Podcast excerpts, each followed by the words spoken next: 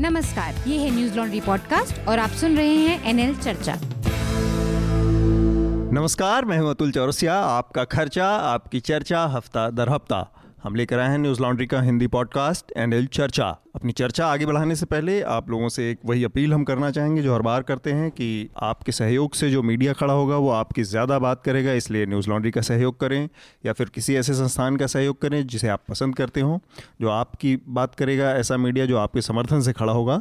और इसके साथ ही हम जल्दी से एक बार विषयों का सरसरी तौर पर एक बार ज़िक्र कर दें, और इसके बाद फिर हम अपनी चर्चा को आगे बढ़ाएँगे। अलवर में मॉब लिंचिंग की एक और घटना सामने आई है, ये थोड़ा सा पिछली बार के मुकाबले बाकी मामलों से थोड़ा अलग जटिल मामला है, क्योंकि इसमें पुलिस की भी भूमिका सामने आ रही है। तो इस पर भी चर्चा करेंगे हम। इसके अलावा मराठा रिजर्वेशन का मामला महाराष्ट्र में तूल पकड़ता जा रहा है। कल इस आंदोलन ने हिंसक रूप धारण कर लिया। तो इस पर भी चर्चा करेंगे। पाकिस्तान के चुनाव में एक बड़ा उलटफेर हुआ है, और जैसे कि उम्मीद जताई जा रही थी, वहाँ पर पूर्व क्रिकेटर इमरान खान विजेता बनकर उभरे हैं, और वो पाकिस्तान के अगले प्रधानमंत्री हो सकते हैं। होंगे ही होंगे। इसके अलावा मुजफ्फरपुर की एक शेल्टर में जो कि बच्चियों का एक शेल्टर हाउस था और ऑर्फनेज था। वहाँ पर एक यौन शोषण की वारदात सामने आई है। उस वहाँ पे करीब चवालीस बच्चियाँ थी, जिसमें से करीब उनतीस बच्चियों का यौन शोषण होने की बात सामने आई है। तो इस पर हम चर्चा करेंगे। इससे जुड़ी हमारे पास कुछ एक्सक्लूसिव खबरें भी हैं, कुछ रिपोर्ट्स हैं, जिस पर हम चर्चा करेंगे। और इसके अलावा हार्दिक पटेल की गिरफ्तारी का मामला है। हालाँकि उन्हें जमानत मिल गई है, उस पर भी बात करेंगे। रफेल डील को लेकर एक बार फिर से काफ़ी चर्चा रही पिछले हफ़्ते, जो संसद में अविश्वास प्रस्ताव सरकार के खिलाफ है उसमें भी ये मामला फिर से उठा। तो इन सब मसलों की चर्चा करेंगे हम। एक बार अपने जल्दी से मैं जो आज पैनल में शामिल मेहमान और बाकी पैनलिस्ट हैं उनसे आपका परिचय करा दूँ। हमारे साथ हर्षवर्धन त्रिपाठी हैं जो कि वरिष्ठ पत्रकार हैं और पहले भी आपने चर्चा में उन, उनको सुना है एक दो बार जो श्यामा प्रसाद मुखर्जी शोध संस्थान में एक रिसर्च फेलो भी हैं। आपका स्वागत है हर्षवर्धन जी। धन्यवाद। और इसके अलावा न्यूज़ लॉन्ड्री के हमारे सब एडिटर और ट्रेनी रिपोर्टर रोहिन कुमार हैं। स्वागत है रोहिन आपका। हेलो। इसके अलावा न्यूज़ लॉन्ड्री के असिस्टेंट एडिटर राहुल कोटियाल हमारे साथ है। राहुल आपका भी स्वागत है। शुक्रिया। इसके अलावा फ़ोन पर हमसे इस समय अहमदाबाद से जुड़े हैं अमित भारद्वाज न्यूज़ लॉन्ड्री के हमारे संवाददाता। अमित आपका स्वागत है। नमस्कार। अमित एक स्टोरी के सिलसिले में इस समय गुजरात में है तो सबसे पहले हम अलवर लिंचिंग की बात करेंगे और अलवर लिंचिंग जो हुई उस मामले में भी हम अमित से ही पहले जानना चाहते थे क्योंकि अमित ने इसको बहुत विस्तार से कवर किया और ये घटनास्थल पर भी गए थे।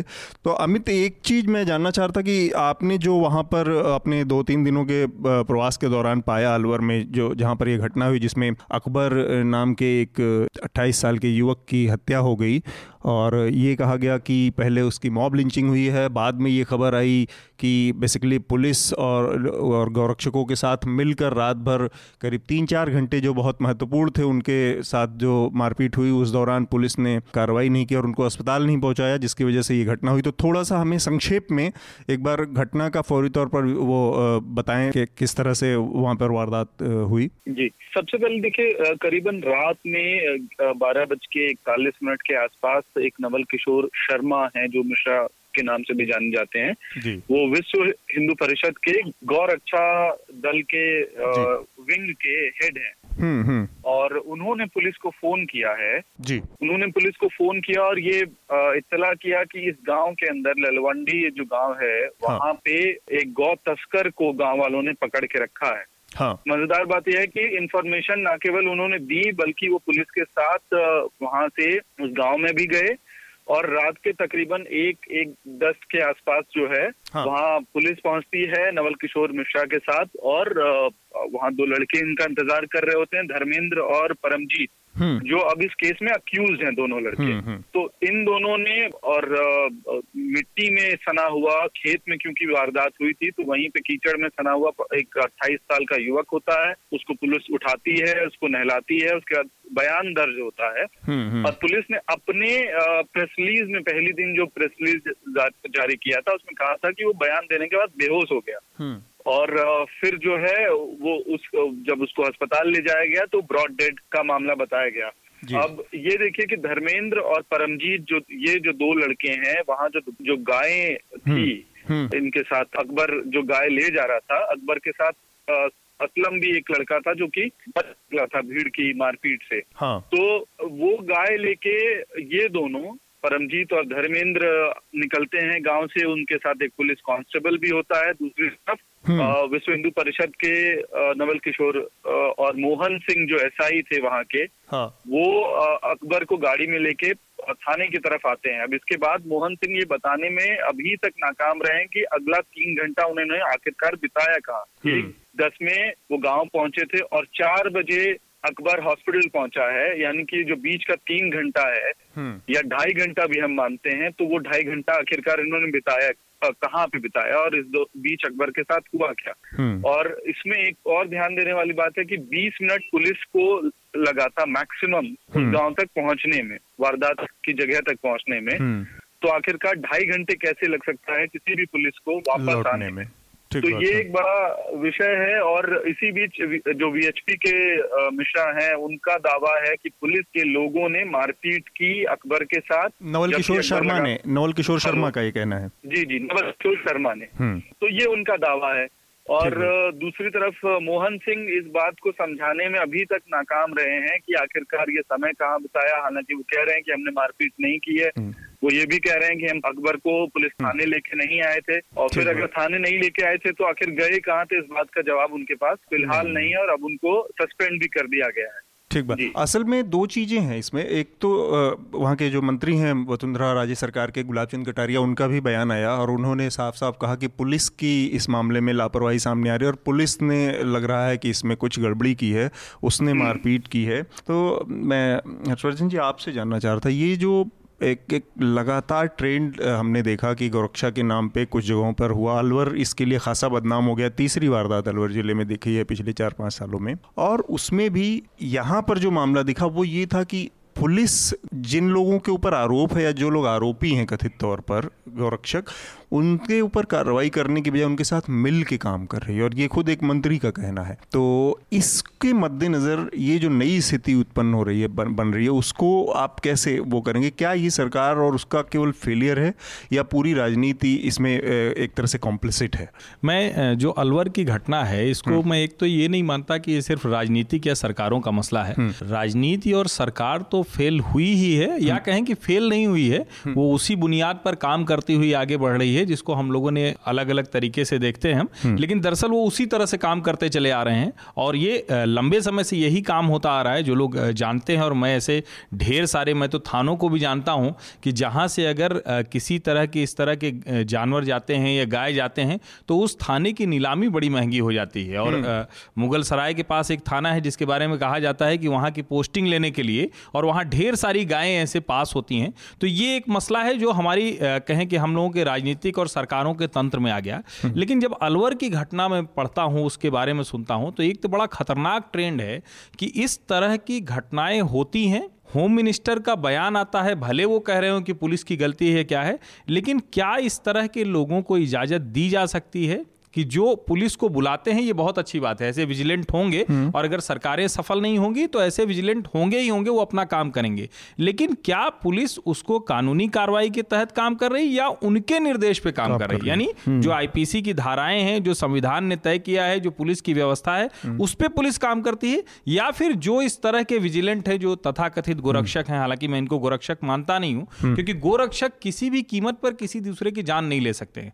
और इसमें एक जो सबसे बड़ी चीज़ चीज़ है जो बार बार हम बात करते हैं और इसको मैं इसलिए पॉइंट आउट कर रहा हूँ हम्म। कि हम किसी भी घटना को अगर सीधे नरेंद्र मोदी से जोड़ के देखने की कोशिश करेंगे तो यह भी खतरनाक होता है कि जैसे आप किसी पहलू खान किसी अखलाक किसी अकबर खान। इन तीनों ही मामलों के अलग अलग संदर्भ हैं जिसमें कहीं से भी सीधे नरेंद्र मोदी से तार जोड़ना लगभग असंभव है। हम्म। लेकिन हमारे लिए एक कॉमन नैरेटिव बन जाता है जब हम पत्रकार के तौर पर बुद्धिजीवी के तौर पर ये बात करते हैं। हम्म। यहाँ तक कि अखलाक तो उस वक्त उत्तर प्रदेश में समाजवादी पार्टी की सरकार थी लेकिन फिर भी वो मसला सीधे जुड़ गया नरेंद्र मोदी से। हम्म। तो मुझे लगता है कि कहीं ना कहीं हमें इस चीज़ से बचना चाहिए इस जनरलाइजेशन से क्योंकि उसमें असली मुद्दा डायल्यूट हो रहा है। वो जो गाय के नाम पर जो लोग मैं वो शब्द इस्तेमाल नहीं करना करना चाहता हूँ लेकिन वो दलाली जैसा ही शब्द है कि गाय के नाम पर आप पूरे के पूरे समाज की ठेकेदारी करते हैं दलाली करते हैं आप किसी को पीट पीट कर मार देते हैं या मारने की स्थिति तक ले जाते हैं और अंत में वो बच क्यों जाता है? क्योंकि आपने दो खांचे खड़े कर दिए हैं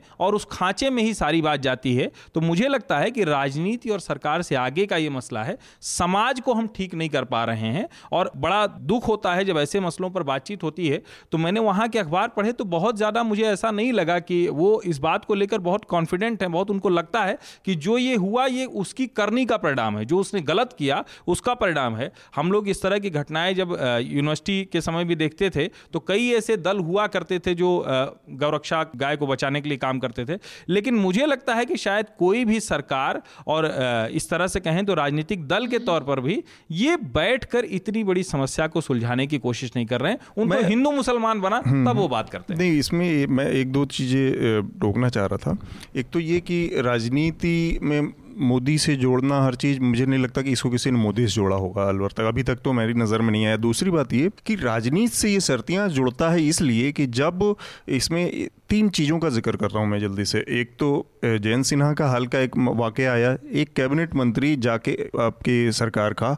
ऐसे लोगों के खिलाफ, मैं कह रहा हूँ, वो लिंचिंग से ना भी जुड़े रहते वो सामान्य चोर उचक्का होता या डकैत होता ये भी। फिर भी एक अपराधी, एक आदमी जिसको दोषी करार कोर्ट ने दिया, उसके साथ खड़े होकर राजनीति क्या संदेश दे रही दूसरा, इंद्रेश कुमार का बयान आया। अब इंद्रेश कुमार का बयान है जो कि मतलब तर्कों के, कुतर्कों का पूरा एक पूरा डैसपोरा खोल देता है। आप जाइए वहाँ पे, कुछ कोई भी उल्टे सीधे तर्क दे उनका ये कहना कि ये लोगों को अगर गाय खाना छोड़ दें बीफ खाना छोड़ दें तो अपने आप इस तरह की लिंचिंग मतलब आप ये कह रहे हैं कि अगर ये जारी रहेगा तो ये भी जारी रहेगा। आप जस्टिफाई इसमें जस्टिफिकेशन और ये और, ये ज़्यादा खतरनाक इसलिए हो जाता है हाँ। मैंने वो शब्द जब मैंने कहा कि राजनीति और राजनीति तो इस पर ही हो रही है मैं ये नहीं कह रहा हूँ कि इससे जुड़ाव नहीं मेरा ये मानना है कि जब इस तरह की घटनाएँ होती हैं तो जो सामाजिक प्रतिक्रिया होती है उसको ठीक करने की ज़्यादा ज़रूरत है। राजनीतिक प्रतिक्रिया तो तय होती है जहाँ हम्म। जिसको लाभ दिख रहा है उसके लिहाज से वो राजनीतिक प्रतिक्रिया कर रहे हैं। हम्म। लेकिन इससे क्या होता है कि इस तरह के तबकों को जब राजनीति इस तरह से बिहेव करती है तो इस तरह के एलिमेंट्स को एक सपोर्ट मिलता है कि वो कानून वानून से बच सकते हैं। राहुल और रोहिन आप लोगों को भी मैं इस बहस में लाना चाह रहा था कि ये इनका तो मसला है ये कि जो राजनीति जिस तरह से बिहेव कर रही है। दूसरा ये कि जो इस तरह के एलिमेंट्स हैं उन लोगों की बात है कि ये एक तरह से ये धारणा बना दी गई कि ये गलत कर रहा था। अब ये तो पुलिस का भी काम नहीं है कि ये गलत था कि सही था, या वो आदमी क्या कर रहा था। पुलिस का काम है ऐसी किसी चीज़ के संज्ञान में आते ही उसको, उस पर अपने केस दर्ज करना, संज्ञान में लेना, उसका कोर्ट केस बनाना, कोर्ट निर्णय करेगी गलत सही है। यहाँ पर गौरक्षक जिनकी कोई लीगल अथॉरिटी नहीं है, जिनका वो एक बार एक किसी चीज़ में पुलिस को वो डिक्टेट कर रहे हैं, पुलिस उनके आधार पर एक निर्णय कर रही है और उस पूरी प्रक्रिया में एक आदमी की जान चली जा रही है। तो मैं उस पर आप लोगों को वो राय जानना चाह रहा था कि राहुल, ये जो तरीका है ये मान लेना कि वो गलत ही कर रहा था। मतलब और किसी फिर तो पूरे कानूनी पूरे मैं का जो शायद आप करना चाह रहे हैं मैं उसको अगर सही जोड़ पा रहा हूँ गलत है तो आप उसको टोकिएगा।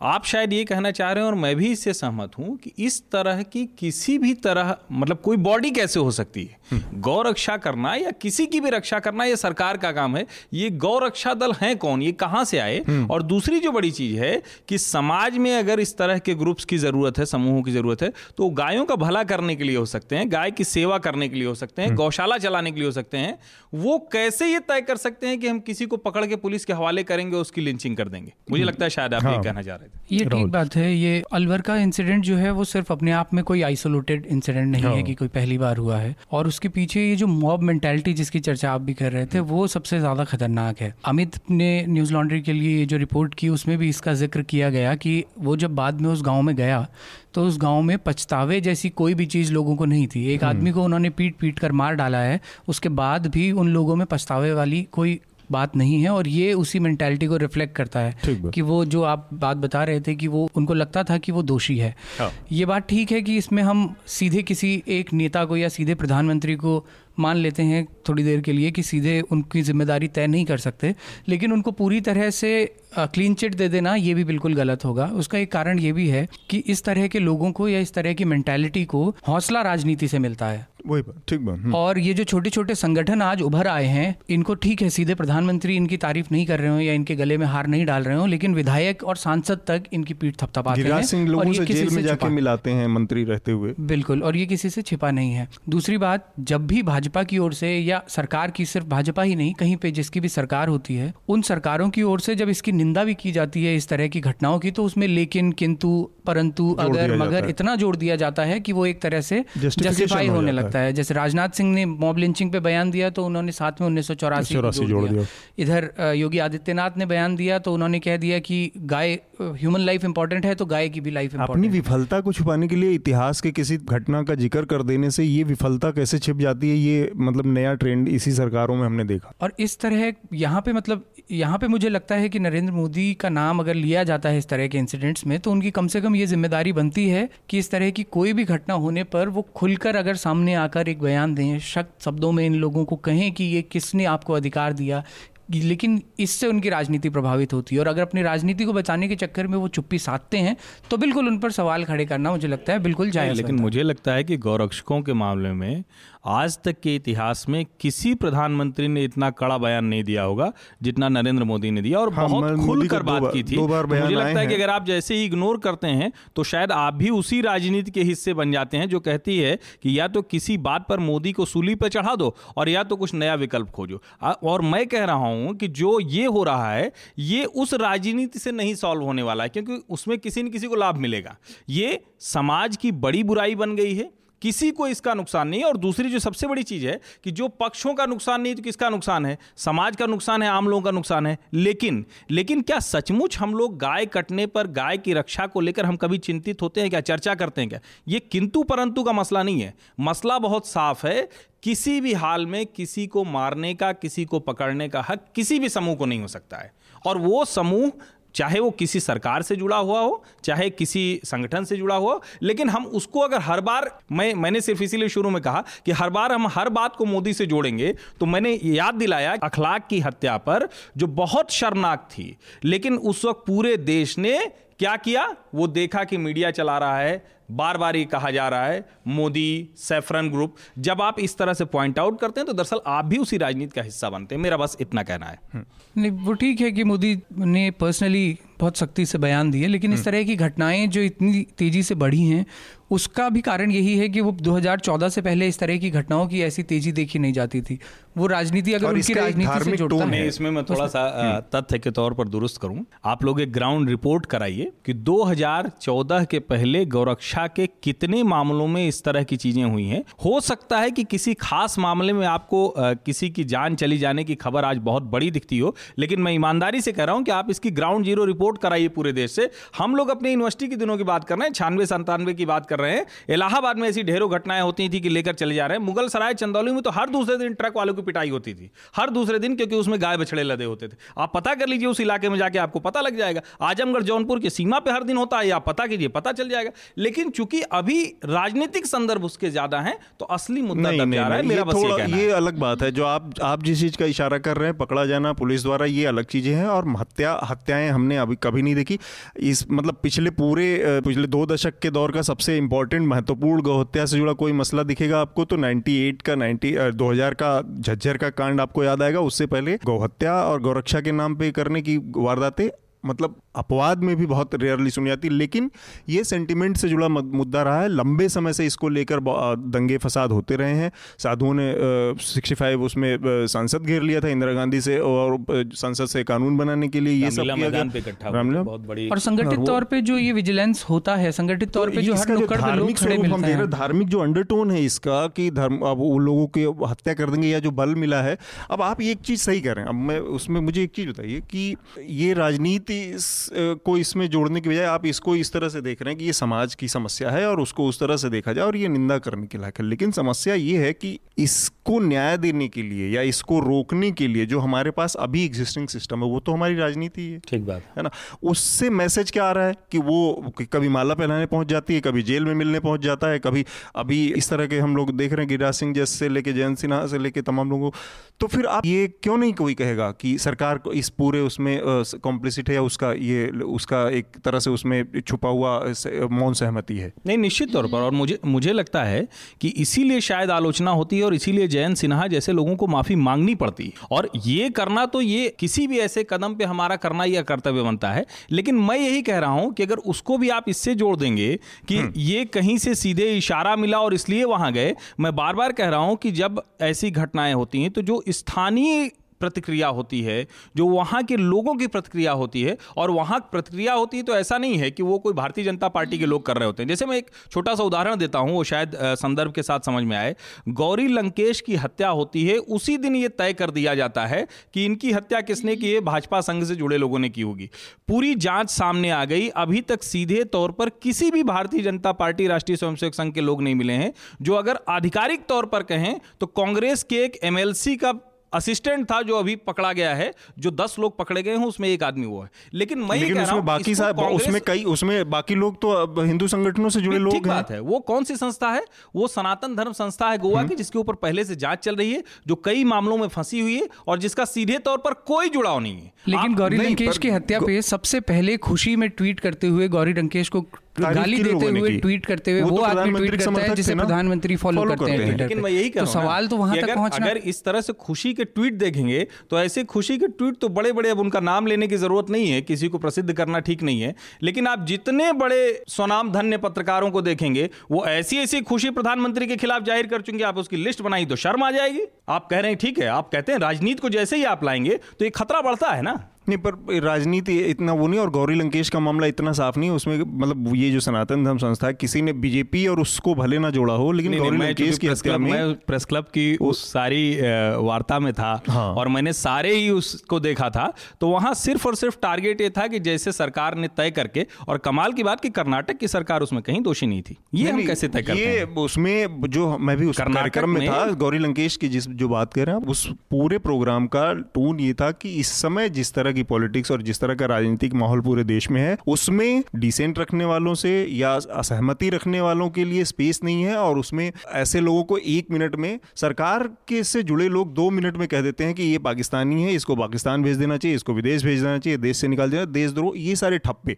और उस कैटेगरी में गौरी लंकेश जैसे लोगों को बहुत आसानी से सरकार के और इससे जुड़े लोग तमाम लोग वो करते रहते डिफाइन करते रहते हैं उसमें फिक्स करते रहते हैं उस खांचे में। जिसने मारा, जो सनातन धर्म संस्था से जुड़ा और जो भी जिन लोगों को पकड़ा गया आप गौर लेंगे उसने कहा कि उसको यही बताया गया क्योंकि कि हमारे धर्म के खिलाफ काम कर रही है हिंदू धर्म को बदनाम करने का काम कर रही है। तो अब इसमें संदेह की गुंजाइश कहाँ रह जाती है? रोहिन आप बहुत देर से चुप हैं तो आपको भी इसमें मैं शामिल करना चाह रहा हूँ। अलवर लिंचिंग से जुड़े मामले को लेकर आपका अपना जो हर्षवर्धन जी कह रहे हैं कि मतलब पुराने समय में भी गाँवों में एक माहौल रहा है वो सही बात है कि वो माहौल रहा है लेकिन कभी ये नहीं रहा है कि पुलिस उस पर कार्रवाई नहीं करेगी। लोगों के मन में ये हमेशा से रहा है कि मुसलमान गाय खाते हैं, ये उनके दिमाग में हमेशा रहा है। लेकिन अभी जो हो रहा है वो लार्ज स्केल पोलराइजेशन के संदर्भ में हो रहा है। और वो सिर्फ़ भगवा संगठनों के संदर्भ में नहीं, मैं ये ट्वीट है वसीम रिजवी सिया वक्फ बोर्ड के चेयरपर्सन है शायद, उनका ये ट्वीट आया है कि Muslim should stop eating beef, killing of cows should stop, meat of cows is haram in islam as well. You can't stop mob lynching security can't be deployed everywhere तो मतलब ये इंद्रेश कुमार के स्टेटमेंट को ही वो extend कर, extend कर देते हैं कि ठीक है ये लिंचिंग जस्टिफाइड है अगर आप गाय खाएँगे तो ये हत्याएँ होंगी। हम्म। तो ये जो लार्ज स्केल पोलराइजेशन है दूसरी बात ये कि ये पूरे डिज़ाइन के तहत हाँ, है। दूसरी बात ये कि जैसे प्रधानमंत्री का बयान आ चुका है स्टेट में भी भाजपा की सरकार है मतलब कि आप प्रधानमंत्री के बयान की अवहेलना हो रही है उसके बाद भी स्टेटमेंट्स मतलब मिनिस्टर्स के आ रहे हैं आप ये स्टेटमेंट दे रहे हैं कि ऐसा होगा या बार बार वो उसको जस्टिफाई करने की कोशिश कर रहे हैं जो अलवर की घटना हुई अलवर की घटना तो सुप्रीम कोर्ट के सारे हाँ, निर्देशों का की अवहेलना है कि सुप्रीम कोर्ट ने जो गाइडलाइंस बनाई उसके बाद पुलिस किस तरफ़ खड़ी है उसको खुद नहीं पता। और यही यहीं पर सारे कानून आके हमारे फेल हो जाते हैं कि जो उसको अप्लाई करने वाला सिस्टम आप वहाँ पे दिल्ली में बैठ के ऊपर बैठ के बहुत अच्छे खूबसूरत कानून बना लीजिए।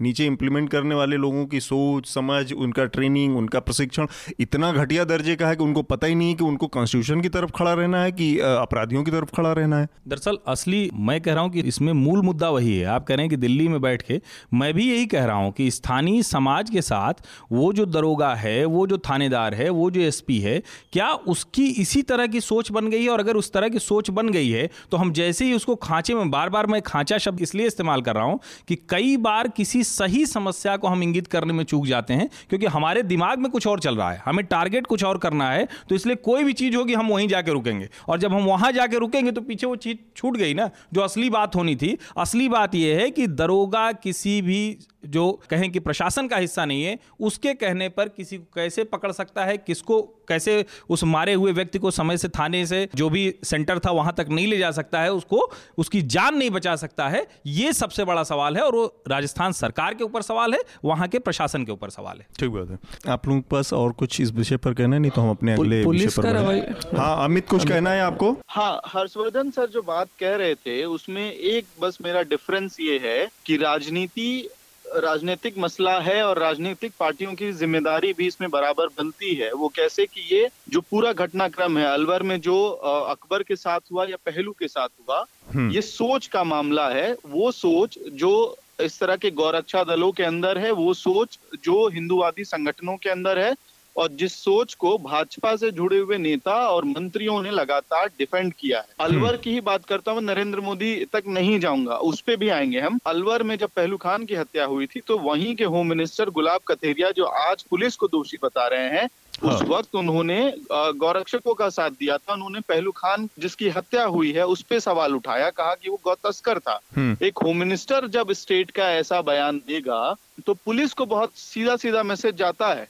और साथ में ये मैसेज उन लोगों को भी जाता है जिन्होंने पहलू खान की हत्या की या उस हत्या में जिन्होंने योगदान दिया तो ये एक मसला है और इसमें राजनीतिक अकाउंटेबिलिटी जो है वो तय होनी हम्म। चाहिए ठीक बात नहीं राजनीति जिस लिहाज से अमित की जो बात है वो बहुत इंपॉर्टेंट इसलिए भी है कि राजनीति कई मामलों में जिसकी ज़िम्मेदारी है कि वो एक साथ बहुत सारे इंस्टीट्यूशन मिल के किसी चीज़ को खड़ा करते हैं।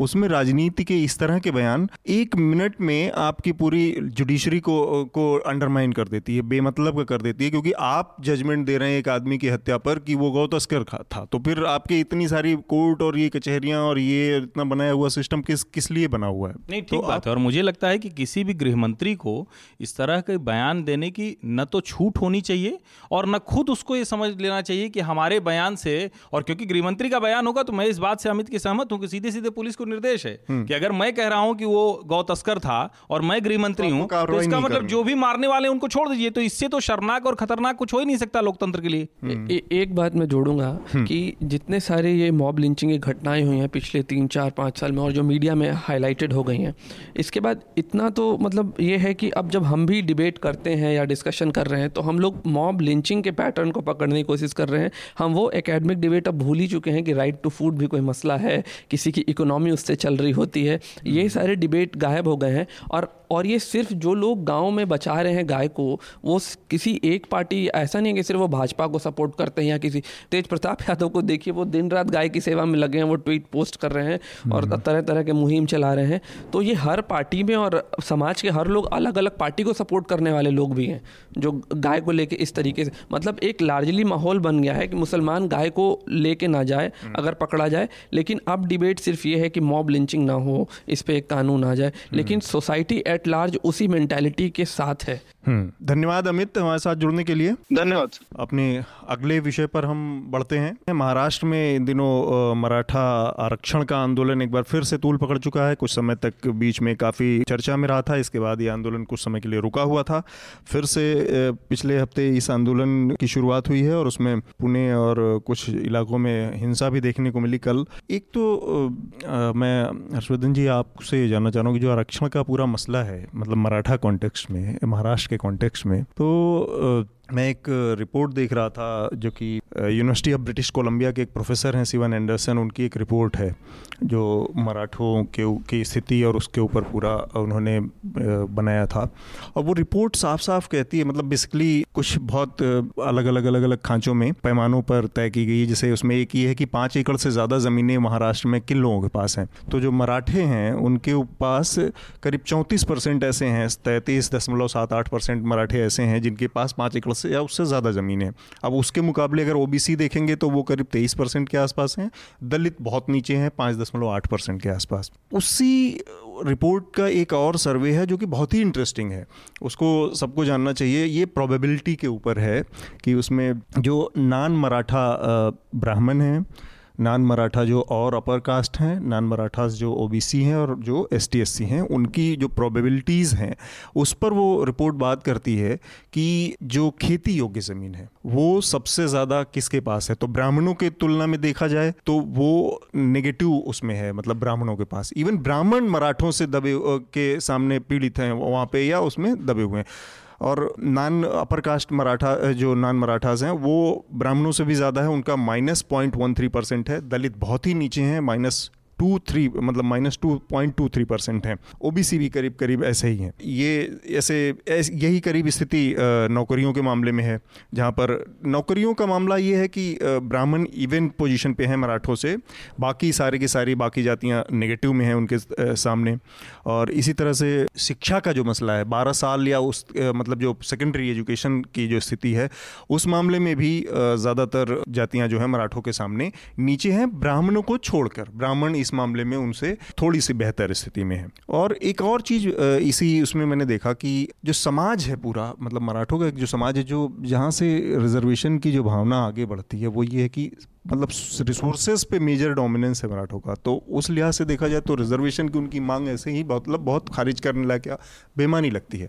लेकिन सोसाइटी जो है वो इतनी पेट्रियार्कल है, इतनी पेट्रियार्कल है कि वहाँ पर मराठों के अपने अंदर जो पढ़ाई का एजुकेशन का स्तर, महिलाओं के एजुकेशन का स्तर है, वो पाँच परसेंट है। Secondary education senior secondary education में पाँच या साढ़े पाँच परसेंट करीब महिलाएँ सिर्फ़ वहाँ तक पहुँच पाई मराठों में। उनकी तुलना में ओबीसी का करीब बीस परसेंट है और दलितों का भी इनसे थोड़ा ऊपर है। तो ऑब्वियसली उनको थोड़ा सा रिजर्वेशन का भी साथ मिला है और उनकी एजुकेशन की स्थिति जो जैसा कि ये आंकड़े बता रहे हैं थोड़ी बेहतर है तो उनको नौकरियों में शायद भी वो आगे होंगे। ये चीज़ें शायद उनको फ्रस्ट्रेट करती होंगी आज की तारीख में कि वो एक उनकी संपन्नता का धीरे धीरे ज़रिया बन रहा है रिजर्वेशन मिल रहा है पढ़ भी रहे हैं लोग। वहाँ पर इससे उल्टा है कि उन्होंने अपनी स्त्रियों को या अपनी महिलाओं को अभी भी उसी पुराने खांचे में रख रहा है क्योंकि मतलब परंपरागत रूप से संसाधनों पर उनका कब्जा था। तो उनको लगता ही नहीं कि स्त्रियों को पढ़ाने की ज़रूरत है या बहुत ज़्यादा हमें उस तरह करने की ज़रूरत है। तो उस इस इस पूरे इन आंकड़ों के संदर्भ में आप लोगों की मैं राय जानना चाह रहा था कि रिजर्वेशन मराठों का कितना जायज़ है कितना नाजायज़ है एक तो ये कि मैं ये बात शुरू में कहना चाह रहा था भूल गया था उस वक्त हाँ। न्यूज़ लॉन्ड्री की ये चर्चा इस मायने में बड़ी महत्वपूर्ण है कि इसमें से आप रफ़ायल और पाकिस्तान को छोड़ दें तो ये सचमुच देश के सामाजिक सरोकारों की चर्चा है। ये जितनी जितने भी आपने अभी आ, आगे भी आप आएँगे तो दरअसल भले ही राजनीतिक मुद्दे चूँकि हम लोगों की आदत है और हम सब चूँकि हाँ, सबसे ज़्यादा उसी से गवर्न होते हैं तो राजनीतिक लगते हैं। लेकिन बड़ी कमाल की बात है कि आपने आज जितने मुद्दे चुने हैं वो सब बहुत सामाजिक मुद्दे हैं।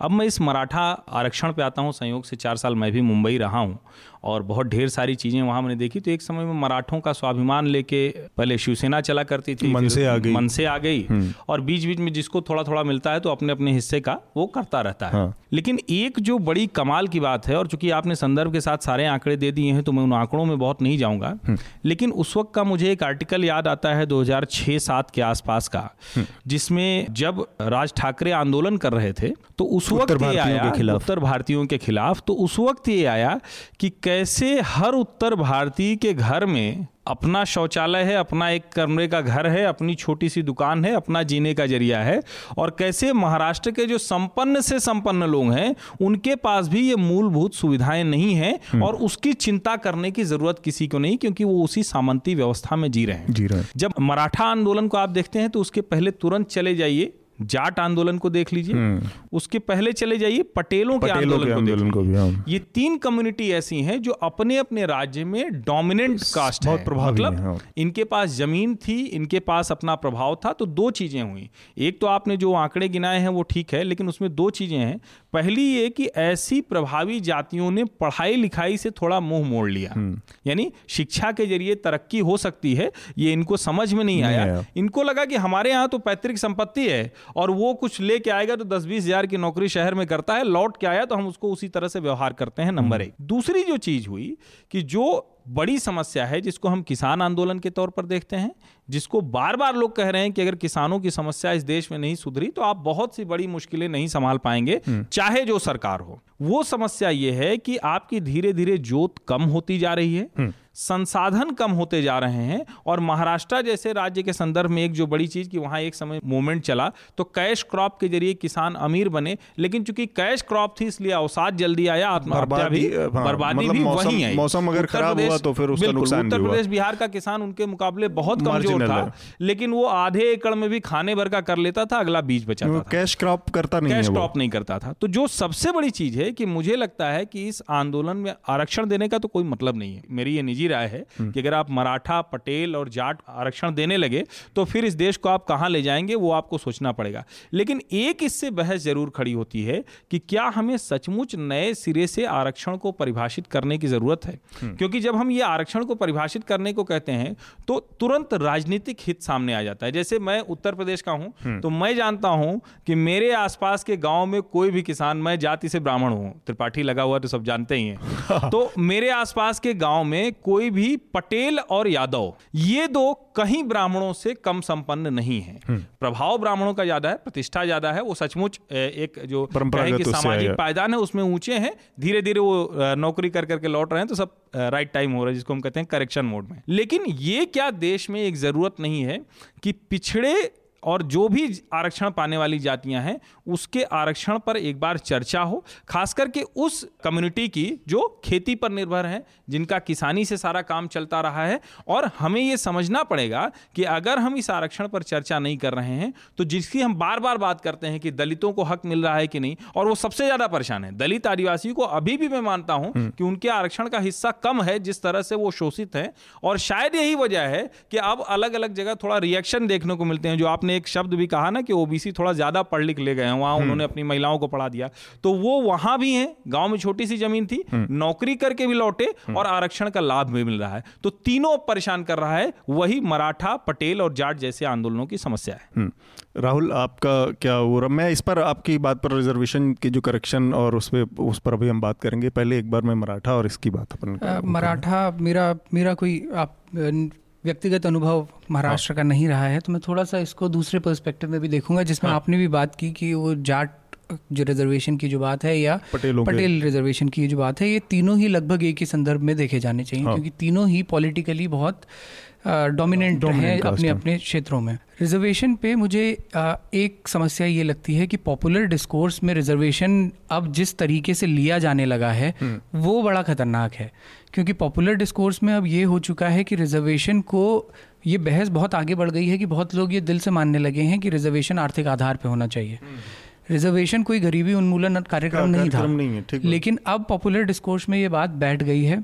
और मैं आर्थिक आधार पे हो और इस तरह की बिल्कुल मैं इन तीनों तीन इन तीनों ही जो मराठा पटेल और जाट हैं ये जब रिजर्वेशन की बात करते हैं तो इसको लार्जर पर्सपेक्टिव में मैं ऐसे देखता हूँ कि ये मूल रूप से आरक्षण विरोधी बातें कर रहे हैं।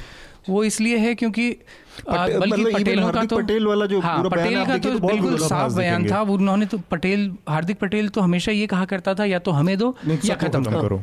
तो वो मूल उसके अगर मूल में जाएँगे तो वो आरक्षण विरोधी हैं ये लोग आरक्षण मांग नहीं रहे हैं। और आरक्षण जिस जो आरक्षण की व्यवस्था हमारे संविधान में जो उसका जो उद्देश्य है उन पैमानों पर ये तीनों ही वर्ग कहीं से कहीं तक भी खड़े नहीं उतरते। वो ठीक है इकोनॉमिकली बल्कि मराठा तो इकोनॉमिकली भी बहुत, बहुत साउंड है। और बहुत एजुकेशन पटेल भी। पटेल भी और जाट भी इनफैक्ट एक दूसरी चीज़ मुझे इस डिस्कोर्स में ये लगती है कि जिस तरह से हमारा समाज पूरा बदला है उसने भी इस आरक्षण की इस डिबेट को जो है थोड़ा बहुत बहुत हद तक बदल दिया है। जिस तरह से अर्बनाइजेशन जो हुआ है कि पारंपरिक तौर पे जो जातियाँ खेती पर निर्भर करती थी उनका वो भी अब छोड़ छोड़ के नौकरी और शहरों की तरफ़ आ रही हैं। और शहरों में जब आते हैं तो ये देखते हैं कि जिन लोगों को आरक्षण मिल रहा है वो तुलनात्मक रूप से उनके लिए शायद थोड़ा आसान हो जाता है कि अगर उनके परिवार का एक व्यक्ति भी शहर में आके बस गया तो तुलनात्मक रूप से उसके लिए अपने परिवार को वहाँ बसाना आसान। आसान हो गया। तो इस चीज़ ने भी शायद जो वर्चस्व जिन लोगों का था जिन जातियों का था गाँव वाले सिस्टम में उनके मन में एक एक डर या एक वो कि जिन जातियों को उन्होंने पारंपरिक तौर पे हमेशा अपने नीचे नीचे देखा देखा। अपने गुलाम के तौर पे देखा आज वो देखते हैं कि शहरों में वो उनमें से भले ही हाँ। उनकी उनकी संख्या भले ही कम हो लेकिन अगर प्रतीकात्मक तौर पे आप हम्म। देखेंगे कोई गाँव का एक दलित भी अगर डीएम बन के किसी जगह चला गया तो उसके लिए उसके गाँव में जो सवर्ण है उनके उनके मन में उसके प्रति जो भाव होता है वो बेहद खतरनाक होता है बहुत व्यक्तिगत एक अनुभव चूँकि अभी बहुत ताज़ा अनुभव है तो शेयर करना चाह रहा था एक बहुत बड़े हमारे अ, मतलब पूर्वी उत्तर प्रदेश के रॉयल्टी से बिलोंग करते हैं, नाम नहीं लूँगा, क्योंकि मेरे बहुत खास मित्र हैं तो उनके पिताजी, जिनको लोग राजा जी कहते हैं अभी भी वो आए थे तो उनसे ऐसे मिलने चला गया। मेरे मित्र हैं उनके बेटे तो हम लोग थे लेकिन वो, चूँकि राजा जी आए थे, और एक जगह हम लोग कहीं लंच के लिए गए थे, बैठे थे। तो राजा जी को 10 मिनट बाद उनका जो फ्यूडल वो है वहाँ पे उस रेस्टोरेंट में बैठ के मतलब बहुत हाँ वो अचानक से उनके अंदर कुलबुलाने लगा। और ये बहुत साफ़ साफ़ दिख रहा था कि वो मतलब दस बीस लोग हम लोग मतलब वहाँ पे 10 टेबल होंगी 20 टेबल होंगी तमाम तरह के लोग आ रहे हैं जा रहे हैं।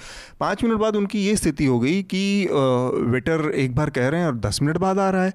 अब उनको इसकी आदत नहीं है। उनको नहीं मालूम कि यहाँ पे उस उस पूरे रेस्टोरेंट का एक, एक स्टाइल है कि वो दस मिनट बीस मिनट लगता है एक बार आपका ऑर्डर जाने के बाद। वो उन्होंने किसी चीज़ का ऑर्डर दिया वो पंद्रह मिनट बाद आ रहा है ये वो। तो पंद्रह मिनट से बीस मिनट जाते जाते वो इतना बौखला गए कि वो आधा खाना अपना छोड़ के और निकल गए रेस्टोरेंट से। तो ये तो एक व्यक्तिगत जो वो होता है कि और दूसरा उनके अंदर शायद ये भी रहा हो कि ये कितने सारे लोगों के बीच में ऐसे लोगों के बीच में बैठा हूँ जिनकी कोई हैसियत नहीं है और उसके बाद भी मुझे ज़्यादा कोई पूछ नहीं रहा है। तो ये तो एक मानसिकता का मामला है कि वो जाते जाते पता नहीं कब निकलेगी धीरे धीरे निकलेगी।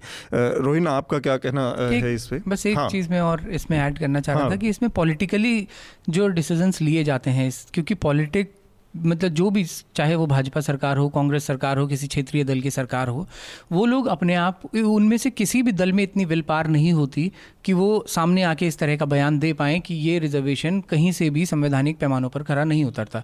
पिछली सरकार में भी देखिए मराठाओं को रिजर्वेशन दे ही दिया था उन्होंने। वो तो अगर कोर्ट आके उसको तो रोक चाहे भारतीय जनता पार्टी की सरकार रही हो चाहे कांग्रेस सरकार रही समय समय पर उन्होंने फ्यूल अप किया है। चाहे राजस्थान में रहा हो हाँ, हरियाणा में रहा हो या अभी महाराष्ट्र में हाँ, वही बात कह रहा हूँ कि वो तो हाईकोर्ट ने अड़ंगा लगा दिया नहीं तो हाँ। मैं तो आपको दे ही देता। और पिछली सरकार ने तो दे ही दिया था। हाँ। वो बिल्कुल। मैं यही कह रहा था कि पिछली सरकार ने है पूरा इस मामले में, पिछली सरकार ने दे ही दिया था जुडिशरी अगर रोक नहीं लगाती प्रस्ताव तो पिछली सरकार ने ही पारित कर दिया था मराठाओं को रिजर्वेशन ये चीज़ तो ये और खतरनाक हो जाती है आने वाली मतलब अब इस समय भी फडणवीस सरकार के वो गले की फांस बनी हुई है। उनमें इतनी विल पार नहीं है कि वो खड़े आगे आके ये बोल पाए कि ये हम नहीं दे मांग सकते। गलत आपकी मांग नाजायज है। रोहिन आपका राहुल की बात में ही मतलब जोड़ूँगा कि जैसे पटेलों का आरक्षण हो चाहे जाट चाहे हाँ। यहाँ तो तीनों जगह की जो राज्य सरकारें हैं वो जब चुनाव में आ रही होती हैं तो वो वादा कर देती हैं उसके पास कोई रोड मैप होता नहीं है लेकिन वो वादा पहले कर अच्छा ये हैं। सबको पता भी है कॉन्स्टिट्यूशनली ये पॉसिबल नहीं है। पॉसिबल नहीं है। और ये बात तो उन नेताओं को भी पता होता है। हाँ वही सबको उनको पता मालूम होता है। लीड कर रहे हैं उनको पता लेकिन फिर भी उनके पीछे जनता जुट रही है ये खतरनाक है। एक बहुत बड़ा वोट बैंक क्योंकि सीधे सीधे मराठाओं का ये लगभग अड़तीस परसेंट के करीब मराठा है। है। तो इतना बड़ा वोट बैंक नहीं, लेकिन ये भी बात आनी चाहिए ना कि आपका जो वोट बैंक है उससे ज़्यादा आपके विधायक हैं उससे ज़्यादा आपके सांसद हैं उससे ज़्यादा मंत्री हैं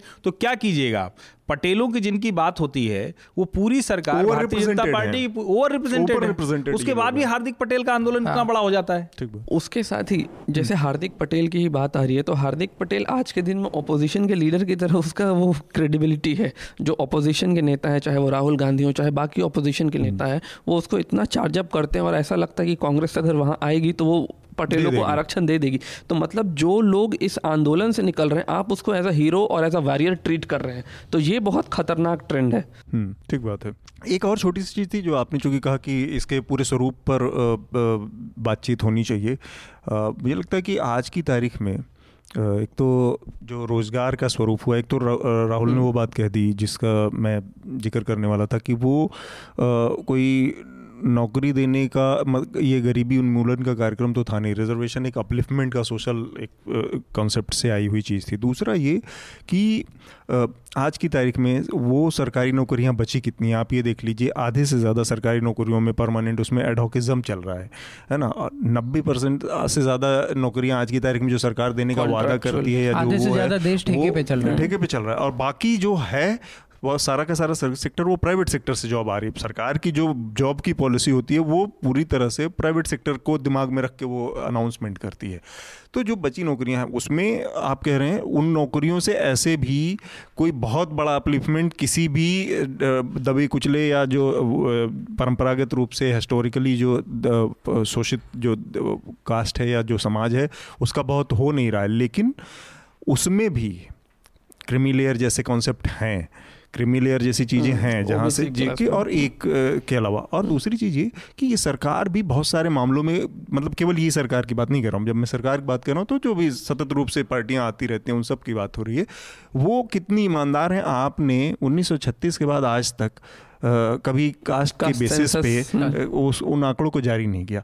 आज आप 36 के 1936 के आंकड़े को अब जब इस देश हाँ। की आबादी 30 करोड़ थी तब और आज 130 करोड़ से ऊपर है उसी को मान के आप चल रहे हैं कि ये इतना है ये इनका इतना है इनकी इतनी संख्या है।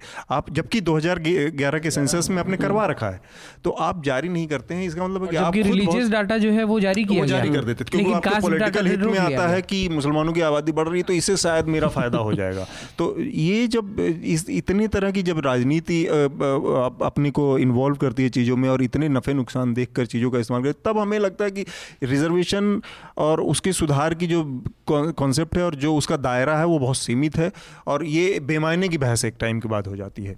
नहीं, ये बड़ा अच्छा पॉइंट है और मैं इसी बात को और थोड़ा सा हाईलाइटेड करता हूँ कि जब आप इसको देखते हैं कि सरकारी नौकरियाँ नहीं हैं सरकार की नौकरियाँ हैं नहीं और घटने वाली हैं आने वाले दिनों में वो बढ़ेंगी नहीं घटेंगी हाँ। तो क्या इस देश में, मैं ये कहता हूँ कि ठीक है, आप ये मान लें कि हिंदू, मुसलमान के का सेंसस से भारतीय जनता पार्टी को फ़ायदा होता है। तो जो दूसरे लोग हैं, वो ये बहस करने को क्यों नहीं तैयार होते हैं? और मैं तो बार बार ये कहता हूँ कि जब इस तरह की बहस होती है तो देश के दो सबसे बड़े राज्यों में, जो आज भी सबसे पिछड़े रह गए, उन दोनों में एक परिवार का राज चलता रहा और उस परिवार, उसी का आरक्षण की बात कर लें तो पिछड़ों के सबसे बड़े नेता रहे हो तो कहाँ वो डिस्कोर्स लेके गए? किसको फ़ायदा दे दिया उन्होंने?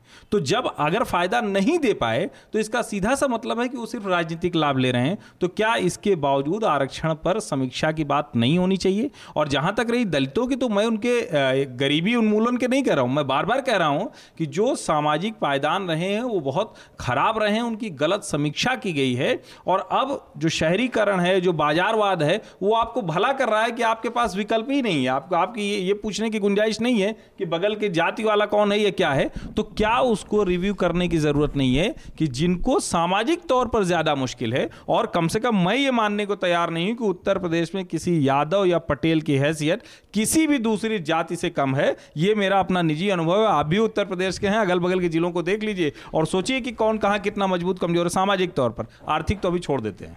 हम्म, नहीं देखिए मैं मैं एक उदाहरण उत्तराखंड का देता हूँ रिजर्वेशन से रिलेटेड। उत्तराखंड का एक इलाका है जौनसार। हम्म। जौनसार ट्राइबल इलाका माना जाता है। कुछ साल पहले जौनसार को पूरा ट्राइब घोषित कर दिया गया था।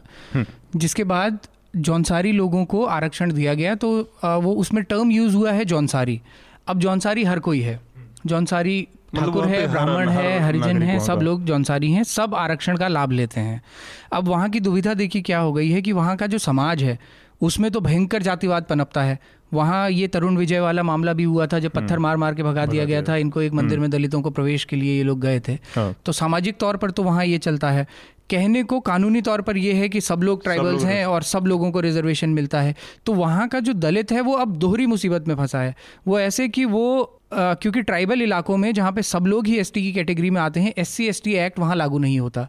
एस सी एक्ट में कोई एससी किसी एसटी के खिलाफ तो कंप्लेंट नहीं कर सकता। तो वहाँ पर सामाजिक तौर पर तो उनके साथ सारे भेदभाव किए जाते हैं। उनको कानूनी कोई संरक्षण है नहीं। और कानूनी कोई संरक्षण है नहीं। हम्म। तो इस तरह की समस्याएँ जो हैं मतलब ठीक है आरक्षण की अगर समीक्षा की हम बात भी करते हैं लेकिन उसकी समीक्षा से पहले ही दो तीन चीज़ें तो बहुत क्लियर होनी चाहिए कि एक तो ये आर्थिक तौर की जो बात है वो इस डिस्कोर्स में कहीं भी शामिल नहीं, नहीं होती। है।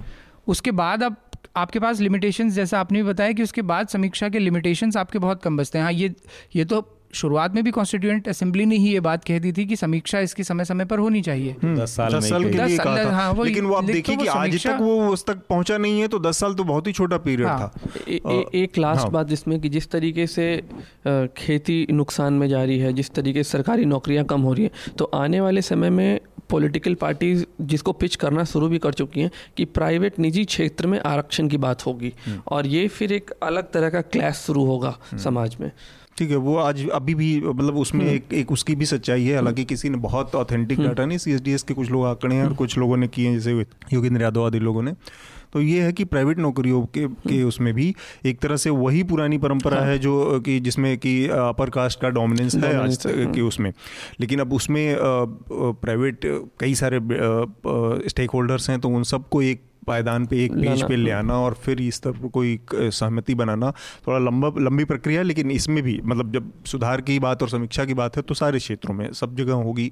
और हो सकता है आज नहीं लेकिन आगे कुछ हो। मेरे ख्याल से रामविलास पासवान ने एक दो बार इसकी कोशिश रामविलास पासवान की हुई थी। मायावती ने लेकिन वो किसी सिरे नहीं चढ़ पाई। अपने अगले उस पर हम बढ़ते हैं। पाकिस्तान के चुनाव की बात कर लेते हैं। वहाँ पर इमरान खान प्रधानमंत्री बनने जा रहे हैं नए।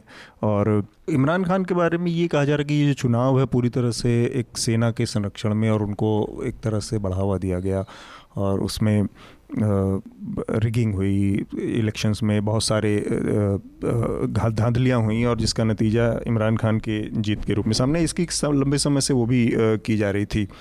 तो हम भारत के कॉन्टेक्स्ट में देखें तो इमरान खान के आने से क्या बदल सकता है राहुल आप क्या क्या नज़रिया रहा इस पर पाकिस्तान इलेक्शन ऐसा पहली बार नहीं हुआ है कि वहाँ फौज की हस्तक्षेप से जो है हाँ, चुनाव हुआ हो या जो पार्टी जीत के आई है फौज के हम्म। हस्तक्षेप से लंबा इतिहास उसका रहा है हम्म। और इंटरेस्टिंग है कि ये क्रिकेटर्स का राजनीति में आ जाना तो बहुत जगह होता था पाकिस्तान ही ऐसी एक जगह है जहाँ राजनीति नेता जो है वो क्रिकेट में भी घुस जाते हैं और सिर्फ़ क्रिकेट हम्म। बोर्ड में ही नहीं मतलब नवाज़ शरीफ तो उनके बारे में बड़ा चर्चित है कि वो सतासी के वर्ल्ड कप से पहले बाकायदा वेस्ट इंडीज़ के खिलाफ ओपनिंग करने उतर गए थे और अचानक से इमरान खान उस समय टीम के कैप्टन होते थे।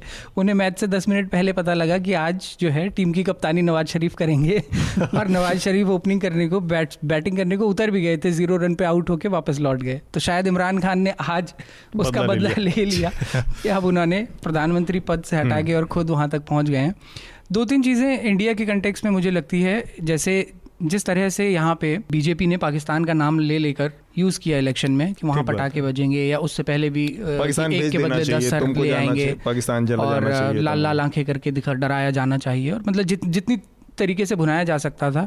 वही स्ट्रेटेजी लगभग इस बार इमरान खान ने अपनाई है। उन्होंने मतलब पाकिस्तानी पॉलिटिशियन उसी तरह से हिंदुस्तान का इस्तेमाल हाँ, करते रहते हैं। नहीं मतलब नवाज़ शरीफ और बेनजीर भुट्टो की पार्टी के लिए तो फिर भी अब वहाँ पे ये लगभग बहस होने लगी थी कि ये भारत के थोड़ा प्रो इंडिया प्रो इंडिया है। मोदी का दोस्त है हाँ लेकिन इमरान जो है वो बिल्कुल एंटी इंडिया और एंटी मोदी और ये सब उनकी इमेज हम्म। वहाँ पे थी। हम्म।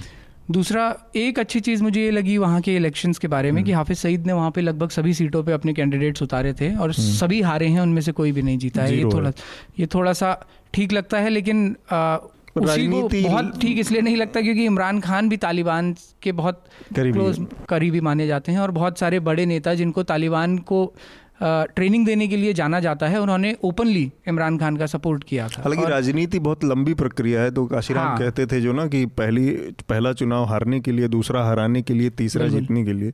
तो आज ज़ीरो है लेकिन खतरा इसमें केवल ये है कि आपने उनकी मेन स्ट्रीमिंग करा दी है ऐसे एलिमेंट्स हम्म, की।